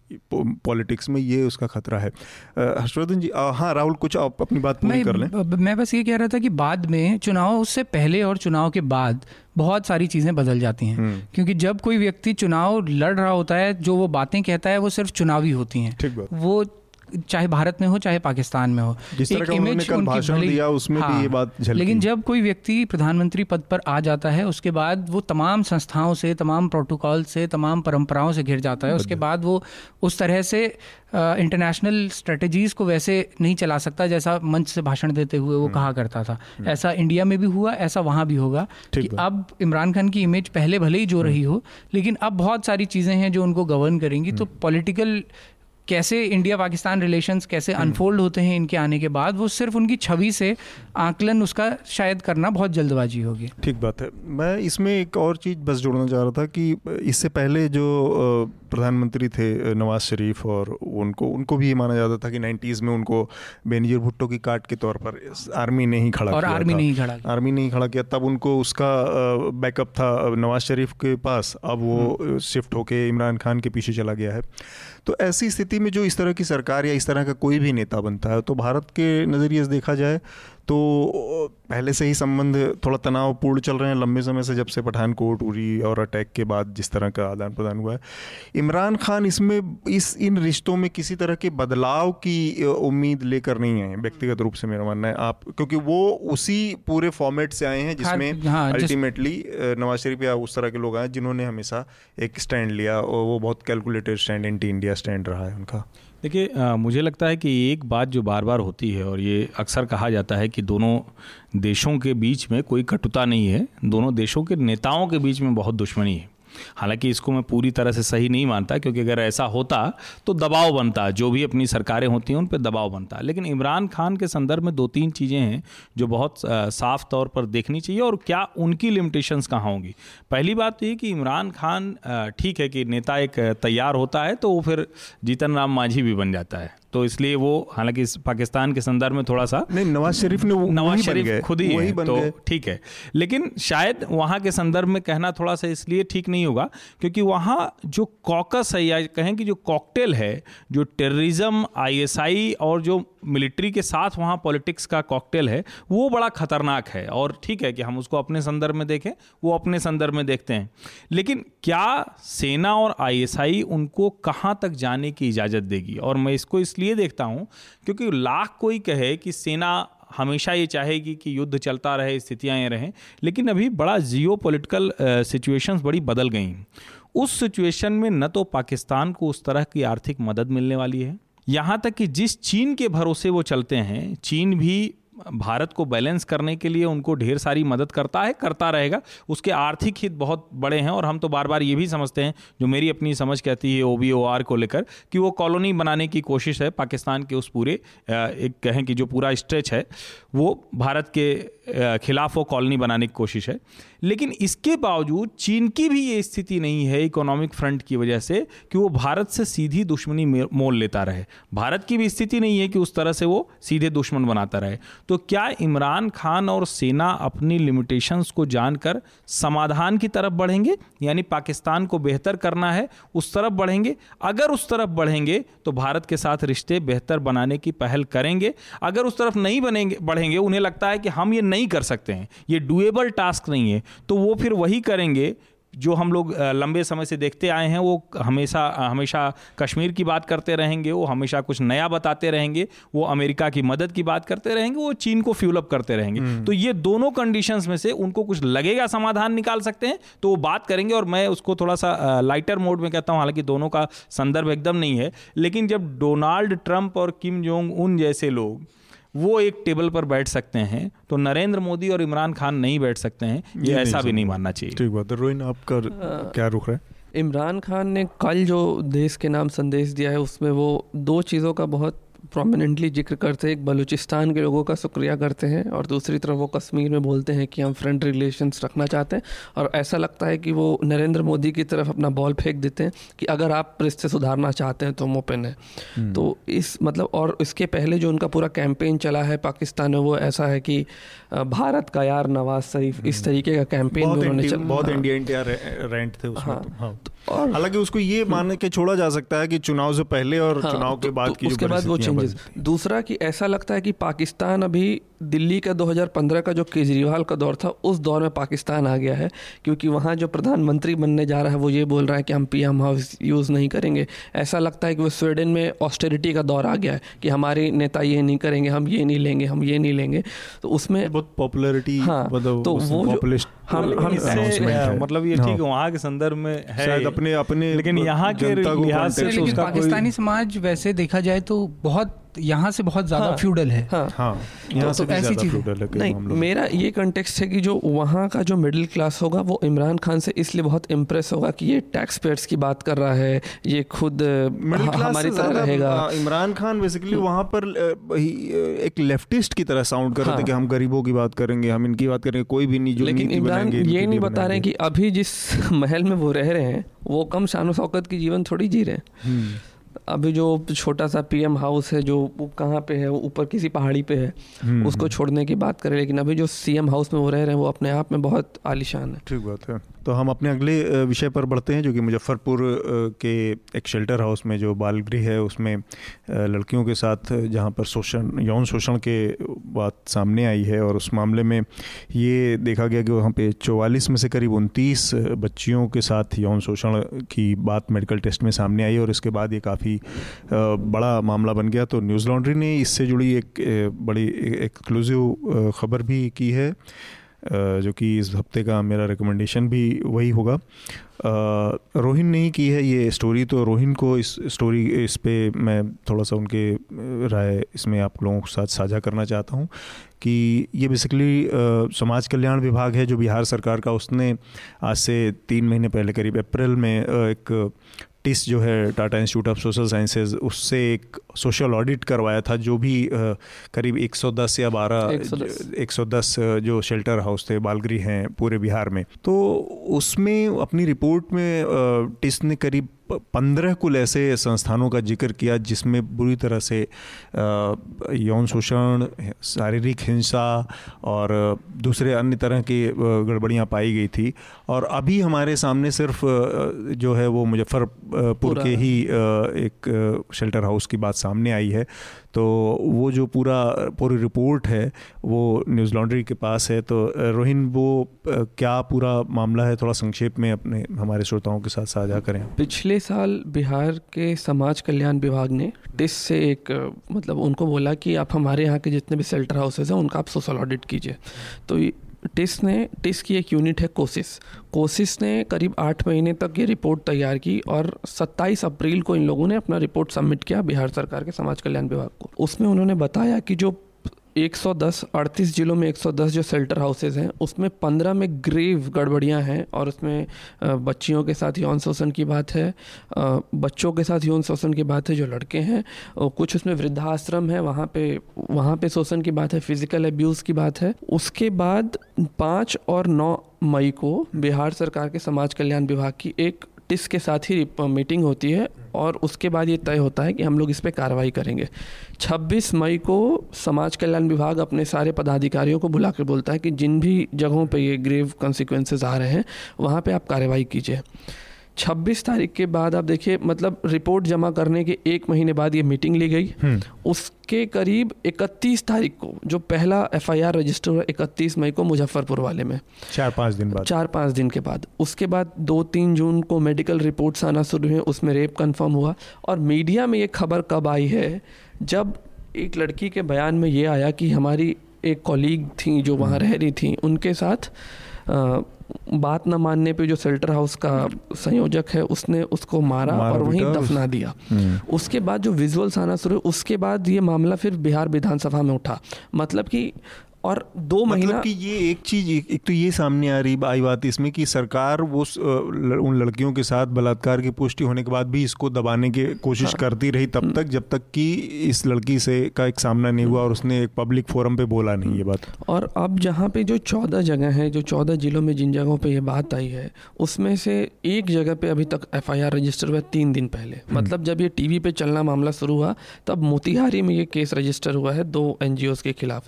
अभी कई जिलाधिकारियों को ये मालूम भी नहीं है कि उनके यहाँ पे शेल्टर हाउसेज में ये गड़बड़ियाँ हैं और ये रिपोर्ट आई है। उसके ऊपर से जो ये बात हमारी न्यूज़ लॉन्ड्री हाँ। रिपोर्ट में है। समाज कल्याण विभाग के जो डायरेक्टर हैं वो इस बात से गदगद दिखते हैं कि सोशल ऑडिट का काम बिहार सरकार ने करवाया। वो रिपोर्टर को ये बोलते हैं कि आप ये बताइए कि हम लोग ये मतलब हम लोगों ने ही ऑडिट करवाया ये कोई बताने को तैयार नहीं है। जब उनसे ये पूछा गया कि इसके पहले कब ऑडिट हुआ या आप जो पैसा दे रहे हैं इन शेल्टर हाउसेस को इसको इसको इसके पड़ताल करते हैं कि नहीं? पैसा देने के पहले कैसे वो इस्तेमाल हो हाँ, रहा है कैसे वो हो क्या रहा हो? रहा तो उस पर उनका कोई जवाब नहीं है। वो सिर्फ़ ये कह रहे हैं कि अब ऑडिट की व्यवस्था को नियमित किया जाएगा। दूसरा ये इस, मतलब इस, बीच में जो दस बीस तीस चालीस साल से जो हाउस चल रहे थे उसका कोई उनके पास कोई उनका नहीं। नहीं है। दूसरा बात ये अब बिहार के मीडिया में सामने आ रही है कि जो मुजफ्फरपुर का शेल्टर हाउस है उसमें जो समाज कल्याण विभाग की मंत्री हैं उनके पति का रेगुलर आना जाना था। हम्म, तो इसमें एक पॉलिटिकल कनेक्शन निकल के आ रहा है। हम्म। बिहार सरकार का जो समाज कल्याण विभाग है वो अब इसमें क्या स्टेप ले रहा है कि इसको क्या करेक्टिव मेजर हो हम्म। तो करेक्टिव मेजर के तौर पे वो ट्रांसजेंडर्स को सिक्योरिटी गार्ड बनाने की बात कर रहे हैं ये बहुत इनोवेटिव आइडिया लेके हाँ, आए ये उनको लग रहा है इनोवेटिव हम्म। है लेकिन जो टिस की टीम है वो ऐसा बता रही है कि उन्होंने ऐसा कुछ रिकमेंड किया नहीं है और वो इसलिए क्योंकि जो ट्रैफिकिंग के ज़्यादातर मामले आते हैं उसमें ट्रांसजेंडर्स भी उतने ही ज़्यादा शोषित होते हैं हम्म। और उतने प्रॉब्लम्स हैं ठीक बात है अ, ये चूँकि इस तरह के मामले हम लोग बहुत समय से देखते रहे जब भी किसी इस तरह के बाल गृह या जो बाल सुधार गृह हैं अलग अलग एन और उसमें तो तमाम इस तरह की दिक्कतें सामने आती रहती हैं। राहुल आपका भी अपना एक अनुभव है मैंने देखा वो उत्तराखंड के उससे जुड़ा और आपने स्टोरी की थी तो आपने उस उसके बारे में थोड़ा सा आप बताएँगे क्या मामला था? ये मुजफ्फरपुर वाली जब से घटना इसके बारे में पता चला तब से मुझे ये व्यक्तिगत तौर पर बड़ा इसलिए विचलित करती है क्योंकि मैंने मेरा ये मेरा निजी अनुभव रहा है पिछले कुछ सालों की रिपोर्टिंग का उत्तराखंड से रिलेटेड। 2015 में उत्तराखंड में भी बिल्कुल ऐसी ही एक घटना सामने आई थी। वो खबर ऐसे पता चली कि एक गुमनाम चिट्ठी कहीं से आती थी, प्रशासन को भी जाती थी, अखबारों को भी जाती थी, किसी ने उसका कोई संज्ञान नहीं लिया। लगातार जब कई बार आई तो एक दैनिक अखबार ने उसको गंभीरता से लिया। थोड़ी बहुत पड़ताल की और उसके बाद उसमें जब बातें की वहाँ रहने वाली महिलाओं से तो ये मालूम हुआ कि ये बातें सच हैं। उसको छापा तो मजबूरन पुलिस को संज्ञान लेना पड़ा। धीरे धीरे जाँच आगे बढ़ी तो ये पता लगा कि वहाँ रहने वाली एक मूक बधिर महिला के साथ में रेप हुआ था। वो प्रेग्नेंट हो गई थी। उसके बाद उसका अबॉर्शन करवाया गया और उसका जो फीटस था, उसको उस नारी निकेतन के पास ही एक जंगल में जाके दफना दिया गया। वहाँ से ये मामला बहुत बड़ा बना नेशनल सुर्खियों में आया। उसके बाद जब और इन्वेस्टिगेट किया तो वो पता चला कि बहुत सारी महिलाओं का लगातार वहाँ शोषण होता रहा है, पिछले कई सालों से ऐसा हुआ है। और ये सिर्फ़ देहरादून तक सीमित नहीं था। उसके बाद मैंने भी उस उस पर रिपोर्ट भी किया था और उस इशू को फॉलो भी किया था। तो मुझे एक ऐसी लेडी मिली जो महिला निकेतन में पे दस साल से ज़्यादा समय बिता चुकी थी। इस दस साल के दौरान उसे तीन बार बेचा गया था। अलग अलग जगह पे और वो किसी तरह से छूट के एक झुग्गी बस्ती में वापस आके रह रही थी लेकिन वो इतना घबराई हुई थी कि कार्रवाई करना तो बहुत दूर मतलब वो उस वो। बस सिर्फ़ इसलिए खुश थी कि अब वो नारी निकेतन से दूर है। और लास्ट ईयर एक ऑफिशियल से मेरी उत्तराखंड की एक महिला ऑफिसर है उनसे मेरी बात हुई थी तो उन्होंने मुझे जो उस पर्सनल कन्वर्सेशन में बताया मुझे आज भी दुख होता है कि मैं उसे फॉलो नहीं कर पाया क्योंकि शायद इतने रिसोर्सेज हमारे पास भी नहीं हैं। वो जब आ, उनका पर्सनल पहले मैं बता देता हूँ कि उन्होंने मुझे क्या बताया था वो वहीं पे एक बालिका निकेतन भी है। बालिका निकेतन और नारी निकेतन में सिर्फ़ ये डिफरेंस है कि बालिका निकेतन में ना, नाबालिग बच्चे जो होते हैं वो रहते हैं और नारी निकेतन में 18 से ऊपर की जो महिलाएँ होती हैं वो रहती हैं। तो वो एक दिन दौरे पे बालिका निकेतन गई तो उन्होंने देखा कि एक बच्ची के पास में एक मोबाइल फ़ोन है और वो उस पर बात कर रही है। तो उन्हें हैरानी हुई क्योंकि वहाँ पे मोबाइल रखना अलाउड नहीं है। उस कैंपस में एक- बच्ची हाँ मतलब। लैंड एक लैंडलाइन फ़ोन लगा है। किसी को फ़ोन करना होता है तो वहाँ से कर सकती हैं। उनके फ़ोन वहाँ रिसीव भी करती हैं। उन्होंने बच्ची से मोबाइल लिया पूछा ये मोबाइल कहाँ से आया? तो बच्ची बड़ी घबरा गई वो नहीं बता पाई। उन्होंने वो मोबाइल उससे ले लिया और उस कैंपस के जो लोग थे जो मतलब वहाँ का जो स्टाफ था उन्होंने उस ऑफिसर को मना भी किया मतलब मना किया बजाय शर्मिंदा होने के कि बच्ची के पास मोबाइल कैसे आया। उन्होंने उल्टा उस ऑफिसर को बोला कि आप ये मोबाइल लौटा दीजिए ये ऊपर से मिला है इस बच्ची को। तो उत्तराखंड की एक बहुत मैं नाम नहीं ले सकता उनका क्योंकि कुछ है नहीं हमारे पास लेकिन एक सीनियर आई लेडी हैं जिनको बहुत ईमानदार वहाँ माना जाता है उत्तराखंड में। तो उन्होंने बड़े विश्वास से ये बात कही कि मैं एक बार उन मैम से बात करूँगी और उसके बाद जो भी होगा इसे आगे फॉलो करेंगे। वो मोबाइल लेके घर लौटी वापस। तो रात को वो कहती हैं कि उस मोबाइल नंबर पे फ़ोन आना शुरू हुए। और उन मोबाइल उन नंबर्स को मैंने जब देखा कि ये किसके कॉल्स पे आ रहे हैं तो उसमें बड़े आईएएस अधिकारियों से लेके एक मंत्री के पीआरओ तक का कॉल उस बच्ची के मोबाइल पर उस रात आया। नेक्स्ट डे वो लेके उस लेडी ऑफिसर जो आई थी उनके पास पहुँची। वो उनको ये था कि मैं इनको सारी बात बताऊँगी तो शायद आगे इन्वेस्टिगेट हो मामला। उनकी ईमानदार छवि भी थी। उनकी ईमानदार छवि भी थी बड़ी उम्मीदों से वो उसके साथ उनके पास गई। तो कहती हैं कि मेरे कुछ बोलने से पहले उन्होंने मेरे से पूछा आप कल बालिका निकेतन गई थी? तो आ, कहती हैं मैंने जवाब दिया कि हाँ मैं गई थी और मैम वहाँ पे बहुत सारी इलीगल एक्टिविटीज़ हो रही हैं। तो जवाब में वो लेडी आईएएस ऑफिसर ने कहा कि नहीं आप छोड़िए वो मोबाइल जो आप लेके आई हैं वो बच्चे को वापस दे आइए। तो ये उनका पर्सनल वो था और वो इतनी हताशा के साथ ये बता रही थी कि इतना कुछ होने के बाद अब जब हम्म। मुझे ये नेक्सस समझ में आया कि कितने बड़े लोग इस नेक्सस में शामिल हैं हम्म। मैं कुछ नहीं कर सकती थी मुझे मजबूरन वो वो वापस देने देना पड़ा और मुझे उनकी वो व्यथा भी बड़ा वो करती है कि मतलब किस मुँह से वो वापस जाके दे जाके दे के आई होंगी उसको कि वो स्टाफ उनकी मतलब हँसी उड़ा रहा होगा। ठीक बात है। तो हमारे यहाँ नॉर्मली जो इस तरह की स्थितियाँ हैं मतलब जो सुधार के नाम पर या इस तरह की चीज़ों का उसका किस तरह से मिसयूज़ हो रहा है और उनका क्या इस्तेमाल इस्तेमाल हो रहा है उसका एक चेहरा है ये मुजफ्फरपुर की घटना या जो राहुल ने बताई उत्तराखंड की घटना। हर्षवर्धन जी आपका इस पर क्या वो है नज़रिया है? नहीं मुझे मुझे लगता है चूँकि नारी निकेतन का ज़िक्र इन्होंने किया और 2015 का ज़िक्र कर रहे हैं लेकिन मैं 2003-4 में था वहाँ अमर उजाला में। और उस वक्त भी नारी निकेतन इन्हीं वजहों से चर्चा में आया था। एक आ, सेक्स स्कैंडल हुआ था हम्म। जिसको ब्रेक करने में मेरी भी भूमिका थी और हालाँकि चूँकि अब सब पाक साफ़ हो गए बरी हो गए तो अब क्या हाँ। उसकी चर्चा करना। 2015 में भी अमर उजाला नहीं है हाँ लेकिन उसमें भी उसमें भी सरकार गिरने की नौबत आ गई थी मंत्री ने इस्तीफा दिया था। तो नारी निकेतन उस वक्त भी हम लोगों ने स्टोरी फॉलोअप की थी तो बहुत सी ढेर सारी ऐसी गड़बड़ियाँ आई थी। और एक ऊपर की जिला पंचायत सदस्य हुआ करती थी उसको कहा ही जाता था कि वो एक मंत्री के लिए काम करती है और बाकायदा उन लोगों का दुस्साहस इतना था कि उन्होंने देहरादून के प्रेस क्लब में उस वक्त प्रेस कॉन्फ्रेंस भी की थी अच्छा। लेकिन ये कितना शर्मनाक है कि हम सामान्य तौर पर इस तरह की समाज की बात करते हैं कि किसी के साथ छेड़खानी हो गई दुष्कर्म हो गया कुछ भी हो गया तो हम समाज के तौर पर शर्मसार होते हैं लेकिन ज़्यादा शर्म की बात है कि जो जिसका कोई नहीं है कोई नात रिश्तेदार नहीं है लोग नहीं है जो अनाथ हैं जिनको उन आश्रय स्थलों का इस्तेमाल अगर ये राजनीतिक और दूसरे लोग क्योंकि उसमें किसी एक ब्रजेश ठाकुर का नाम आया हुआ है उस घटना में और एक हाँ, मित्र जो अखबार भी चलाते हैं हाँ वो उन्होंने लिखा कि तो घटना बहुत पहले से वो कर रहे हैं। लोगों को पता भी था लेकिन कभी किसी ने उस पर कोई कार्रवाई नहीं की। इसका मतलब ये है कि उनके नेक्सस इतने बड़े हैं कि सरकारें बदलती रहें लोग बदलते रहें लेकिन वो इसी तरह से काम कर रहे हैं। और मुझे लगता है कि शायद जो एक बात अभी आपने कही शायद या आप दोनों में से किसी ने कही कि टीवी पे चलना शुरू हुआ हाँ। मीडिया की ताकत कितनी बड़ी है और हमारा दरअसल इस्तेमाल क्या है ये शायद हम लोग भूल जाते हैं कि आप आपको जो चौथा खंभा बिना कहे दे दिया गया है दर्जा इसीलिए दिया गया है कि आप इस तरह की घटनाओं को ले आएँ उसमें कोई टिस की रिपोर्ट कोई समाज कल्याण की रिपोर्ट उसका मतलब नहीं होना चाहिए। हम्म। और दुर्भाग्य है मैं इसे पूरी तरह से दुर्भाग्य कहूँगा कि मीडिया के तौर पर हम बुरी तरह से विफल हो रहे हैं। ऐसी घटनाओं को हम नहीं करते हैं। वो हम्म। हमारे संपादक को भी नहीं चाहिए। रिपोर्टर को भी कुछ दिन में लगता है कि हम तो पॉलिटिकल रिपोर्टिंग की तरफ़ कभी जा नहीं पाएँगे। हम्म। तो ऐसे रिपोर्टर्स और ऐसे मीडिया हाउसेज की कमी हो रही है जो ज़्यादा खतरनाक है क्योंकि नेताओं का और अधिकारियों का नेक्सस तो लगातार ऐसे काम कर रहा है हम्म। और चूँकि संयोग से इन्होंने देहरादून का ज़िक्र किया मैं भी उस नारी निकेतन को जानता हूँ तो अगर पिछले डेढ़ दशक में वैसी की वैसी स्थिति है और फिर भी कुछ नहीं बदल रहा है तो इसका मतलब है कि बहुत गहरे तक ये गंदगी घुसी हुई है और उसको दूर करने का काम मीडिया को करना चाहिए रिपोर्ट ज़्यादा आनी चाहिए ज़्यादा लोगों के चेहरे बेनकाब होने चाहिए मीडिया से ही जुड़ा क्योंकि ये जो मुजफ्फरपुर की घटना है वो उसमें जो आरोपी या व्यक्ति है वो न्यूज़पेपर वो न्यूज़पेपर प्रातः कमल और उसकी सर उस इस अखबार की सर्कुलेशन मैंने कहीं पढ़ा कि पैंसठ हज़ार है।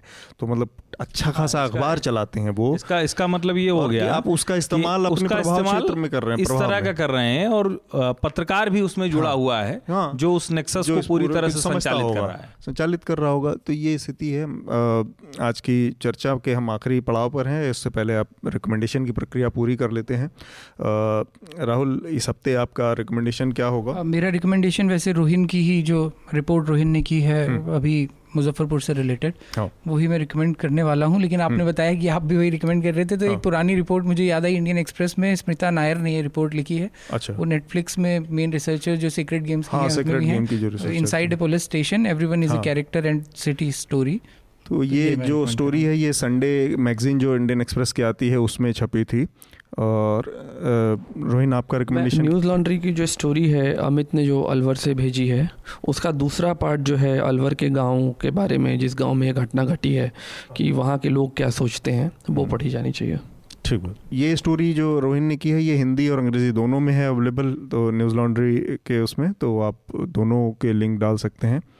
और हर्षवर्धन जी आपका मैं, क्या होगा? मैं चूँकि आजकल जो पढ़ रहा हूँ और चूँकि इस तरह की बात हो रही कि समाज में या राजनीति में कह लें कि जो दोनों धड़े हैं तो उनके विचार आजकल इसी तरह से सामने आ रहे हैं लेकिन मुझे लगता है कि जब हम विचार की बात करते हैं तो विचार पढ़ना चाहिए और मैं जो पढ़ रहा हूँ वो है दीनदयाल उपाध्याय का संपूर्ण वांग्मय हम्म। जो पंद्रह खंडों में है प्रभात प्रकाशन से किताब आई है अभी मैं भी दो ही तीन खंड हम्म। उसके पढ़ पाया हूँ लेकिन मुझे लगता है कि वो भी लोगों को पढ़ना चाहिए हम्म। क्योंकि जिस विचारधारा के लोग आज सत्ता में हैं शासन कर रहे हैं तो वो क्या बात करते थे कौन सी चीज़ें थी क्योंकि आशुतोष मुखर्जी के बेटे होने के नाते और शिक्षाविद होने के नाते डॉक्टर श्यामा प्रसाद मुखर्जी को तो फिर भी लोग पढ़ लेते हैं। हाँ। दीनदयाल उपाध्याय को तो इस देश ने पढ़ा नहीं समझा नहीं।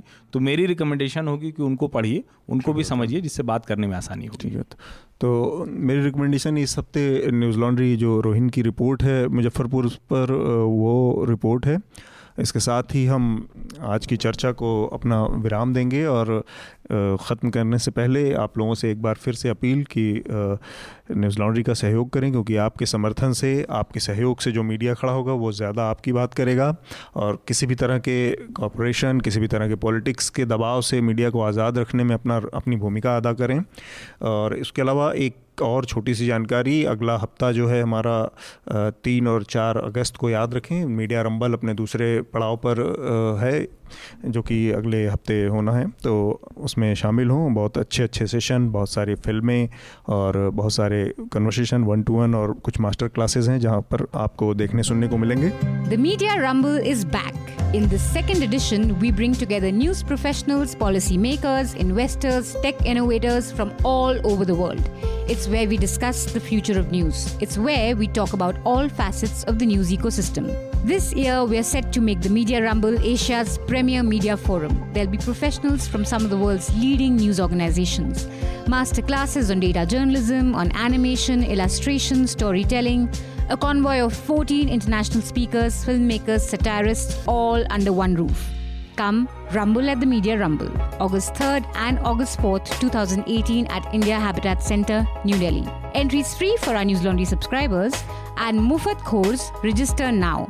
Seats are filling up fast, so log on to www.themediarumble.com. See you there.